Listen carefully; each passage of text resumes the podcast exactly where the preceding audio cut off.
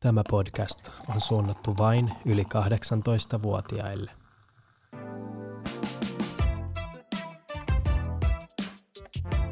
Tarinoita juomisesta. Tervetuloa messiin. Tämä on podcast juomisesta, juomattomuudesta ja ilmiöistä alkoholin ympärillä. Jaksoissa käydään läpi henkilökohtaisia kokemuksia vieraiden kanssa ja ruoditaan alkoholin merkitystä tämän päivän maailmassa. Me ei glorifioida ördäämistä eikä myöskään tehdä päihdevalistusta, vaan pyritään fiilistelemään juomakulttuuria kokonaisvaltaisesti, koska juominen on muuttunut. Topo, drinkkifiilistelijä, drinkkihifistelijä ja myöskin drinkkikirjailija. Ja sen lisäksi mulla on pieni firma, joka tekee matala-alkoholisia tuotteita nimeltä Koska Oy. Ja Eetu vastapainona täällä studiolla drinkkimaallikko Klaus Hietala, yleinen drinkkifiilistelijä, yrittäjä ja yhteiskuntapolitiikan opiskelija. Nyt kun tämä on meidän ensimmäinen jakso, niin me ajateltiin, että ennen kuin me pistään ketään meidän vierasta piinapenkkiin jakamaan omaa kokemusta tai omaa tarinaa juomisesta, niin olisi vähintäänkin reilua, että me kerrottaisiin tässä alkuun ensin muutama oma story siitä, että tilanteista, missä alkoholilla on ollut meille jollain tavalla tärkeä merkitys. Joo, tämä on tota, tärkeää, että me laitetaan itsekin itsemme likoon, mutta tämä on ehkä niinku haastavin pala myös tätä podcastia. Että me on, joo. Mietittiin noita vieraille kutsuja laittaessa, että kyllähän jengi varmaan keksii jonkun hyvän tarinan juomisesta, mitä enemmän sitä miettii, sitä vaikeampaa sitten tulee. Ja tässä nyt on just tämä, että kumpi meistä aloittaa, ja tota, kai mä nyt sitten saan tässä podcastissa ottaa Anna mennä. tarinankertoja Viitan ensimmäisenä. Tosiaan tota, Mä ajattelin, että mä kertoisin tällaisen kahden kulttuurin välillä olevan kontrastitarinan. Uh, mä olin lukiossa vaihtooppilaana Yhdysvalloissa, Ohiossa, ja siellä 18-vuotiaille, tai mitä me oltiin 17-18, niin juominen on aika tabu, koska porkkaa tosi kristillistä, ja se on harvinaista herkkua. Onko tämä näitä paikkoja, missä käydään kirkossa melkein joka sunnuntai vähintään Me käytiin kerran. joka sunnuntai Joo. kirkossa. Joo, ja ei olisi tullut kuuloonkaan, että siellä host-perheessä olisi kerrottu tarinoita juomisesta ikinä, vaan sitä asiaa ei oikeastaan ollut olemassa muuta kuin... Korkeintaan ehtoollisviinistä voidaan keskustella. Joo, joo, joo, sekin on keskustelualainen juttu. Mutta tosiaan siellä sitten tota, äh, amerikkalaisessa high schoolissa on tämmöinen äh, prom tanssiaisjuhla, mikä on iso spektakkeli, vähän niin kuin vanhojen tanssit, mutta vielä ekstravagantimpi, että kaikki hakee ne smokit ja frakit ja hienot puvut ja tota, sitten mennään sellaiseen juhlatilaan, joka on joku koulun liikuntasali tai vastaava. Tärkeä kysymys on tietenkin siis, että kai sä olit prom queen. Mä en itse asiassa ollut, mä olisin kyllä halunnut sen kruunun, mutta sitä ei mulle suotu. Mutta tota, Joo, siis tanssiaiset kyseessä ja sinne pitää mennä. Ja mä heti ajattelin tätä, että no et, ai hitsi vitsi, että tulee ole todella vaikeeta saada jotain rohkaisuryyppyä tähän hommaan, kun itse en ole kuitenkaan mikään megatanssija.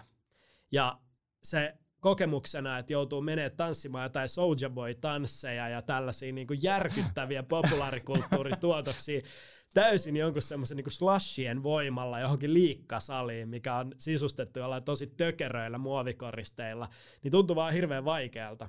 Tuntuu ihastuttavan, kuulostaa ihastuttavan vaivaannuttavalta tilanteelta. Joo, se, sitä se oli. Ja mä osoitin sitten mun huolen tästä tota, mun kaverille Neitille, jonka kanssa me yhdessä sitten mentiin tänne promiin ja sitten meidän nämä parit uh, tuli omalla autollansa erillisessä tota, kokoonpanossa sinne ja mä sanoin neitille, että, joo, että hei, että olisi kyllä kiva, jos olisi jotain juotavaa. Muuten näistä ei oikein tule bileet. Et tässä just tämä suomalaisena tyyppinen viina mielessä totta kai, kun ollaan menossa juhlimaan. Ja sitten neit sanoi, että joo, mun mummi hoitaa, että ei mitään hätää, mummi hoitaa. ja sitten tota, me ajateltiin taktikoida niin, että me ajetaan sen neitin auto sinne tämän prom-juhlapaikan pihaan ja sitten me naukkastaan siinä ne mummin hoitamat ryypyt ja ei ollut sitten, kun me ajettiin sinne mitään puhetta siitä, että mitä se juoma on, ja mulla on odotukset tosi korkealla, mä ajattelin, että ehkä joku vodkapulla tai vastaavaa, että jee, tästä tulee, tästä tulee nyt tota huikea juttu ikinä. Sitten me saavutaan siihen parkkipaikalle, ja sitten Nate on silleen, okei, nyt on aika, nyt, nyt me tehdään se. Sitten tota, se ottaa liikkakassista kaksi tuommoista tota, kokispulloa ja sitten semmoisen ihan jäätävän pienen Jack Daniels pullon, sellaisen ihan niin kuin lasten kokoisen. ja sitten tota, kaadetaan siihen asfaltille siitä niistä kokispulloista, pikkasen jaetaan se tota, littiin sinne niihin kokispulloihin se Jack Danielsi. Ja sitten kiskotaan sitä silleen, että tulee melkein nenästä ne hiilihapot ihan törkeällä momentumilla. Olli Hokkonen moment. Joo, joo, joo, just se, just se. Ja sitten se, se ei oikein, totta kai me saadaan ne kokikset siinä juotua, mutta ei siinä oikein mitään varsinaista efektiä ole. Ja siellä niinku jenkkityyli tietenkin kun on tarkastelut, ettei kellään ole mitään, kun tullaan sinne tanssiaisjuhliin ja muuta. No, sitten se tanssiaisjuhla itsessään, siinä ei ole mitään maininnan arvosta. Mä istuin siellä aika paljon penkillä ja odottelin lähinnä, että se homma loppuu. Sitten kun se oli ohi, me mennään sinne parkkipaikalle ja tota, sitten alkaa tämä keskustelu, että missä on jatkot. Ja sitten joku väläyttää, että tästä on nyt lähes tämmöinen tila-auto kokoonpano jatkoille, ja siellä sitten huhjen mukaan niin kun olisi tätä alkoholia tarjolla, ja mä jo mietin, että okei, että nyt, nyt, nyt nämä niin bileet alkaa, että nyt, nyt alkaa se hauska vaihe tässä, ja tota, me lähdetään, me ajetaan tota, pitkää maaseutua eteenpäin, eteenpäin. Mä alan miettiä, että ei hemmetti, että nyt niin onko mä lähtenyt liian kauas kotoa, että onko tämä enää turvallista ollenkaan. Kello alkaa olla aika paljon ja muuta. Ja sitten tota, mä saan sumplittua mun host-vanhempien kanssa. Mä jään yöksi kaverille ja mä en tiennyt, minne mä oon menossa. Ja me, me saavutaan tota semmoisen pienen, tosi mutasen joen rantaan. Ja, ja siellä tota, meitä on vastassa tällainen niin kuin keski-ikäinen mies semmoisen pienen turkausin mökin edessä, joka on ilmeisesti jonkun tämän kaveriporukan, jonka kanssa mä olin matkassa, niin isä. Ja sitten tota, se isä ilmoittaa, että no niin, että nyt teillä on tämä prom-ilta ja tämä on hieno ilta ja nyt juhlitaan sitä. Ja sitten jäätäviä hetki on, kun mä ajattelen, että okei, nyt se tuo joku kaljakeissin tai jotain tapahtuu. Mutta se siis käy sieltä sen pikku äh, vaja-mökkivirityksestä kaivamassa tällaisen niin kuin hillopurkin, ison hillopurkin, missä on jotain tämmöistä kotipolttosta moonshinea. Ja siinä me sitten seistään ringissä ja hörpitään sellaisen niin mutasen joen varrella sitä moonshinea, ne hirveät tuxedot ja, ja tota, virityksen päällä.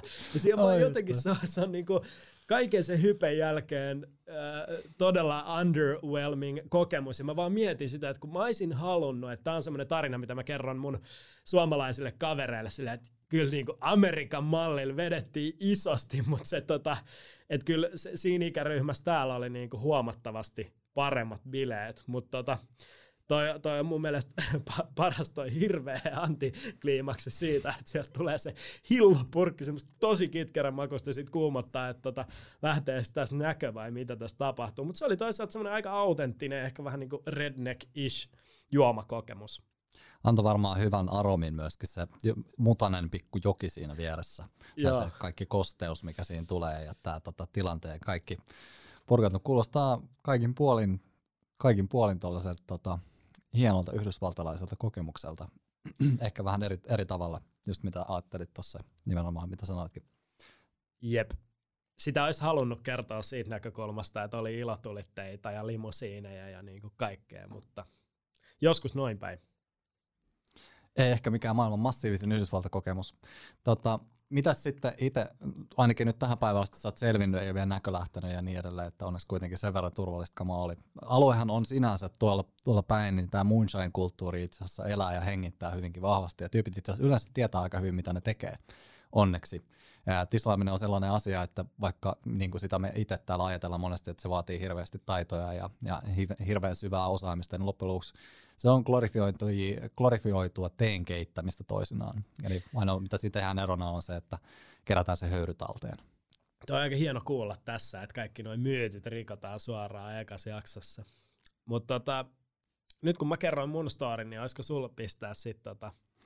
Joo, mulla kanssa tuossa sit, kun ruvettiin miettimään tuossa myöskin kaveritten kesken ja itsekin on tässä pyörittänyt asioita, niin on tässä, kun on ehtinyt tässä jonkun verran alkoholin parissa tekemään sekä ammatikseen, että myös ihan tuolla vapaa-ajalla ennen sitä ja aika nuoresta asti kuitenkin nyt kun tällä hyvin suomalaiseen perinteiseen tyyliin, niin on tuossa ollut kaikenlaista sattumaa ja tapahtumaa ja ja mä mietin sitten tosi paljon, että minkälaisen tarinan mä haluaisin nyt näistä, näistä jakaa, että onko se joku, missä, missä tota, päädytään nolosti sammumaan jalat puuta vasten vai, vai onko se joku, missä tota, esimerkiksi nenä murtuu ja sitten tietää vähän seuraavana päivänä, että okei, okay, mihin ne vaatteet on hävinnyt tai jotain muuta tällaisia tilanteita. Mutta Mä ajattelin, että mä halusin jakaa tämmöisen storin, mikä enemmän niin kuin muutti mun omaa suhtautumista makuihin ja koko niin kuin tähän, ja jätti muun ihan lähtemättömän vaikutuksen niin kuin tunteen siitä, ja tässä vaan alkoholi tavallaan osittain läsnä. Ja tämä tarina itse asiassa alkaa tarinasta. Eli me oltiin mun isän kanssa Kuubassa. Oli myös muutakin perhettä mukana, mutta oltiin Kuuban matkalla ja isä on siis valtavan äh, innostunut linnuista ja niin kuin tää suuren, suurella sydämellä metsästää ja etsii aina niitä uusia bongattavia. Ei nimenomaan siis metsästä metsästä, vaan hakee onneksi, hakee, hakee niin kuin niitä, niitä tota, uusia bongattavia lintuja. Ja tota, me sitten metsästettiin Kuubasta, siellä asuu semmoinen maailman pienin äh, lintulaji, äärimmäisen pieni tämmöinen niin mehiläis-kimalaiskolibri, jonka nimi on Zun Zun paikallisesti. Ja me pyörittiin siellä pitkät tovit, etittiin sitä, kun me oltiin useampi viikko siellä, niin yritettiin etsiä sitä erilaisista paikoista, mutta ei sitten ikinä löydetty. Ja me tultiin sitten takaisin Suomeen ja sitten täällä järkättiin yhden drinkkikilpailut. Mä tein tähän aikaan paljon itse vaareissa duunia silloin vielä ja tein drinkkejä. Mitä aikaa tämä on niin about Tässä on, tästä on nyt, uh, taitaa olla viisi vuotta takaperin, tai kuusi vuotta itse asiassa taitaa olla aikaa tästä keissistä. Ja tota, Yhtenä aiheena ja yhtenä juttuna tässä Skabassa oli siis se, että se on siis kuubalaisen brändin, kuubalaisen rommivalmistajan valmista, tota, järjestämä kilpailu, jossa sitten jatko Skabat ja kansainväliset finaalit maan voittajalle järjestetään Kuubassa. Ja mä kerron sitten tarinan siitä, että mua jäi harmittamaan se, että mä en löytänyt sitä lintua koskaan sitten sen drinkkiskaban aikana ja mä nimesin tämän juomaan sitten sen tota, kolibrin mukaan, joka sitten ei mut takaisin sinne Kuuban päähän. Ja ne, jotka Kuuban, Kuubassa on ikinä ollut, niin tietää sen, että No ensinnäkin pitää nyt sanoa vielä tässä vaiheessa se, että silloin kun siellä oltiin, niin valitettavasti me ei hirveästi enää havainnosta liikuttaa ja meistä kolibria enää löydetty. Että se olisi ollut hieno täyttymys ja hieno tapa vetää tämä tarina yhteen, että siellä se odotti mua välittömästi lentokentällä, mutta näin ei valitettavasti käynyt. Mutta sen sijaan me sitten pyörittiin siellä ja, ja haettiin inspiraatioa sitten itse kisapäivää ja kisavetoa varten ja haettiin hirveästi, käytiin erilaisissa paikoissa etsimässä raaka-aineita ja niin edelleen. Ja yhtenä päivänä sitten päädyttiin tämän, tämän kisan järjestään omalle tislaamolle sinne katsomaan meininkiä. Ja sen jälkeen, kun me oltiin sieltä lähetty, niin me pysähdyttiin ihan täysin odottamatta tämmöisen aivan, niin kuin, aivan keskelle kuubalaista maaseutua. Semmoisen pienen hökkelin viereen, joka oli niin puoliksi betoniharkkoa vielä. Ja sille, että siellä oli paljon tosi, paljon, paljon tosi erilaisia kasveja ympärillä ja niin se oli sitten tämmöinen pikku maatilahenkinen systeemi. Ja yksi ominaisuus, mikä kuubalaisessa ruoassa ja kuubalaisessa paikallisessa kulttuurissa, ruokakulttuurissa muutenkin ongelma on se, että kaikki ruoka on yleensä aika tasapaksu. Se on tosi vähän mitään makuja. Ne on niin kuin hyvin tämmöinen sosialistinen tapa myöskin tehdä ruokaa, mikä niin kuin perustuu siihen kaikkeen, mitä siellä on saatavilla. Niin tämä oli silleen yhtäkkiä niin kuin keidas kaiken tämän, tämän niin kuin hökkelimäisyytensä, hökkelimäisyydestä huolimatta, että siellä kasvoi valtavasti erilaisia juttuja ja kaikkea hienoa pientä kasvia ja syötävää ja hedelmäpuuta ja niin edelleen. Ja sitten meille annettiin tehtäväksi, että hakekaa täältä jotain makuja ja jotain inspiraatiota, mitä he haluaisitte ehkä käyttää sitten tässä teidän kisadrinkissä, mikä on sitten seuraavan, seuraavan päivän finaaleissa. Ja mä tota, sitten rupesin siinä vähän katselemaan ympärille ja nämä meidän hostit toisit yhtäkkiä siihen pöydälle neljä semmoista ihan mitään sanomattoman näköistä lasipulloa, missä oli jotkut muovikorkit päällä. Ihan geneeriset, ei niinku mitään, että voisi olettaa, mitä niissä on sisällä. Ja sitten meille, ja sitten löysi siihen viereen siis paperikuppeja ja, ja muovimukeja, tämmöisen niinku hyvin kertakäyttökamaa, hyvin niinku epäselvän kokonaisuuden, että oltiin vaan revitty jostain. Sitten meille selvisi, että niiden pullojen sisällä on siis rommia, joka maksaa Suomessa 1400 euroa pullo. Huh. Ja tota, jota tehdään siis vain tuhat litraa vuodessa ylipäätään. Ja että he oli niin kuin partamasten ottanut siitä satsista meille erikseen. Ei ollut pakannusta siihen hienoa kristallikarahviin, missä tämä rommi normaalisti on. Mutta oli ottanut meitä varten erikseen näihin tämmöisiin vähän niin kuin purkupullomaisiin, kettapulloihin, growlereihin valmiiksi. Ja sitten ottanut mitä tahansa vaan, mistä pystyy juomaan sit mukaan.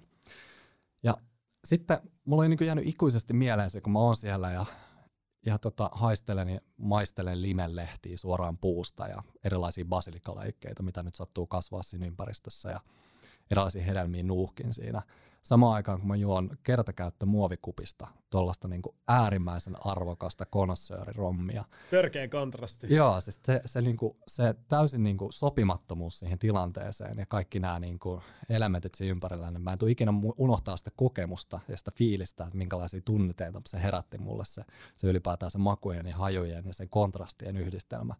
Että tota, mulla on tosi helppo palata edelleen siihen tunteeseen ja siihen, siihen niin kuin hetkelliseen tilanteeseen, mikä siitä, siitä sitten jäi. mitä sä sanoisit, tota, jos ne ei olisi ilmoittanut tai jos sä et olisi tiennyt, että nyt tää on tosi kallista priimakamaa, niin olisit sä tunnistanut siitä, että ei jumaliste, nyt me ollaan tekemisissä jonkun niinku kunnon tuotteen kanssa?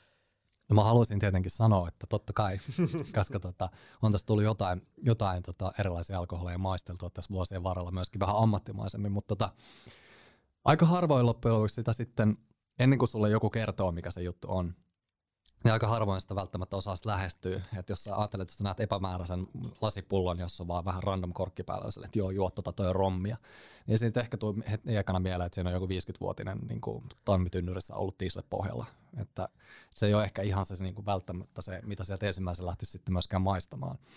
Mutta kyllä toisaalta siinä oli, se oli niin hyvin vaikuttava makunen myös. Että mä luulen, että tuossa tietenkin tässä nyt, että kun muistelee asioita taaksepäin, niin yep tietyllä tavalla ehkä niin kuin myöskin lataa siihen paljon enemmän siihen fiilikseen ja siihen ajatukseen, mitä se oikeasti oli, miltä se oikeasti maistui, että oliko se oikeasti niin wow se kokemus siinä, vai oliko se niin kuin yhdistelmä tätä outoutta siinä.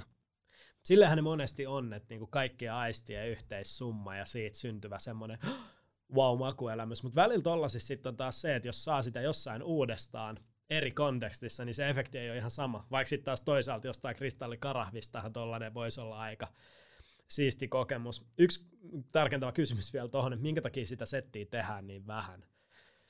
No tähän liittyy sellainen, että jos mennään ihan tonne, niin siinä vaiheessa, kun sä laitat alkoholin tynnyriin, niin yksi asia, mitä ihmiset ei osaa ajatella, on se, että paitsi että se on siellä tosi pitkään, joka sitten tekee sit sen takia arvokasta, niin sieltä myös haihtuu aika paljon kamaa. Just näin. Ja tota, siinä vaiheessa, kun ollaan tuommoisessa paikassa, kuin vaikka Kuuba, mikä on aika kuuma ja kostea ja kaikki muutakin, mitä laulut kertoo koko paikasta, niin tota, siellä se haihtuminen on aika voimakasta. Eli että siinä, missä Skotlannissa teet vaikka viskiä ja se voi olla tynnyrissä parikymmentä vuotta ja sieltä häviää ehkä vaikka 40 prosenttia siitä nesteestä, niin Kuubassa se voi olla, että se hävikki on vaikka 90 prosenttia siitä koko nesteestä. Että laitat sinne 100 litraa sisälle ja sieltä tulee 10 litraa ulos, niin kyllä se alkaa olla vähän hintaakin, varsinkin kun sitä on 50 vuotta odottaa, että sitten tulee valmista. Niin, nyt kun on tolleen pistää matikaksi, niin se ei olekaan mikään, että hei käydään pojat tuolla pihalla vähän keittelemässä ja sitten myydään tonnilla, vaan että siinä on niinku muuttujia matkalla. Kyllä. Mutta toi on siisti story ja toi onhan niinku ihan kunnon skene story, että tossa tullaan just tähän niinku juomakulttuuriin sisältä käsin sisälle. Tota, musta tästä olisi hyvä nyt aasinsiltana alkaa keskustelemaan pikkasen siitä, että mitä tässä podcastissa, mikä, mikä tämä niinku pihvi on. Eli mitä me tullaan käymään läpi ja sitten, että minkä takia tällainen ylipäätään on olemassa. Niin tota, mikä, mitkä asiat sulla on sellaisia juttuja tässä juomiskulttuurissa ja juomisessa ylipäätänsä, mitkä tällä hetkellä kiehtoo ja mitä sä haluaisit käsitellä? No mä ajattelen niin, että varsinkin, ja oikeastaan se syy, minkä takia me tätä tässä nyt tehdään, on olennaisesti se, että alkoholin ympärille liittyy valtavasti erilaisia oletuksia, käsityksiä, tabuja. Siitä voi puhua tosi rajoitusti, rajoitetusti, siitä voi, voi puhua hyvin vähän ja hyvin harvoissa ympäristöissä loppujen lopuksi. Ja se, mikä kuitenkin alkoholi liittyy, ja ei pelkästään siis juomiseen ja juomattomuut, juomiseen, vaan nimenomaan myöskin se toinen puoli, eli juomattomuuteen liittyy valtavasti erilaisia tilanteita ja tämmöisiä sosiaalisia juttuja, mitä, mitkä jollain tavalla koskettaa meitä jokasta enemmän tai vähemmän. Ja me sen takia haluttiin niin kuin lähestyä tätä tästä näkökulmasta, että okei, että mitä jos jaetaan niin kuin nimenomaan henkilökohtaisten kokemusten kautta ja ruvetaan sitten miettimään sitä, että mitä se niin kuin tänä päivänä oikeastaan on. Mutta tarkoituksena olisi just nimenomaan löytää se sellainen syvyys siihen, että mitä oikeasti alkoholikulttuuri tavallaan on ja, ja mitä, mitä tämä niinku tarinat juomisesta voi periaatteessa sisältääkään, kun niitä on kuitenkin meistä jokainen aina jollain tavalla jonkun illan yhteydessä yleensä kuunnellut. Just näin. Ja se, sehän tässä just on, että sen yksilön suhde alkoholiin on jatkuvassa muutostilassa tosi monesti, että maku muuttuu, kulutustottumukset muuttuu, tarjonta muuttuu ja harvoin, just tästä puhuttiin ennen tätä, että harvoin tapaa semmoista yksilöä, joka sanoo, että se on varsinkaan nuorta, joka on löytänyt jonkun oman kultaisen keskitiensä alkoholin kanssa ja vähän niin kuin tietää, mistä tykkää ja kuluttaa sitä sopivasti. Et Joo, monesti siinä on sitä sahausta. Et eikö meillä ollut joku datakin tossa, että kuinka iso pinna porukasta on yrittänyt, pyrkinyt vähentämään niin sanotusti. Tähän tota, loppuvräppinä voisi vetää jakson päätteeksi pientä yleiskatsausta siitä, että minkä tyyppisiä teemoja me tullaan käsittelemään jatkossa. Eli tästä eteenpäin jokaisessa jaksossa meillä olisi tarkoituksena ottaa mukaan jokin tyyppinen vieras jakamaan ensin joku aiheeseen liittyvä tarina. Ja sen lisäksi sitten keskustellaan aina vähän teemoittaa riippuen siitä, minkälainen vieras meillä on kylästä. Esimerkiksi ollaan, puhutaan vähän alkoholista mediassa ja median kulisseissa. Sitten keskustellaan imagojuomisesta ja tapakulttuurista ja tietyn tyyppisistä stereotypioista esimerkiksi myös. Joo, noin mielenkiintoisia aiheita ja totta kai meidän on pakko sit ottaa välillä näitä morkkiskulmia ja tällaisia tota, Suomi- ja viinateemoja, tämmöistä kansallishenkistä meininkiä. Ja sitten ihan ylipäätään meidän tapahistoriaa ja kaikkea sitä, että minkä takia juominen on kehittynyt siihen muotoon, missä se tällä hetkellä on. Joo, me pyritään lähestymään näitä aiheista aika henkilökohtaisesta näkökulmasta, eli se, että miten kukakin meidän vieras esimerkiksi kokee nämä aiheet niiden omassa henkilökohtaisessa elämässä tällä hetkellä, ja miten me koetaan ne, miten me nähdään meidän ympärillä, mitä asiat tapahtuu. Ja tietenkin tiputellaan muutamia faktoja sitten aina siihen aiheeseen liittyen tonne väliin. Jep, tämä koko podcast on vähän semmoinen cocktail. Tässä on faktaa ja sitten tässä on niitä henkilökohtaisia tarinoita ja niistä me luodaan semmoinen kokonaisuus ja makuelämys ja auditiivinen matka, mistä toivottavasti sinä pystyt nauttimaan. Mutta ei kummempi tällä kertaa. Hei, palataan sitten seuraavan jakson parissa. Ja seuraavassa jaksossa meillä on vieraana opiskelija-aktiivi Laura Vateen. Ja silloin luvassa muun muassa tämmöstä. Mä kaipaisin semmoisen välitilan. Tai et, et monesti puhutaan aina siitä, että et joko sä vedät joka viikonloppu pään täyteen, tai sit sä oot täys absolutisti. Mutta sitten tavallaan, että missä on se väli, välimuoto siitä.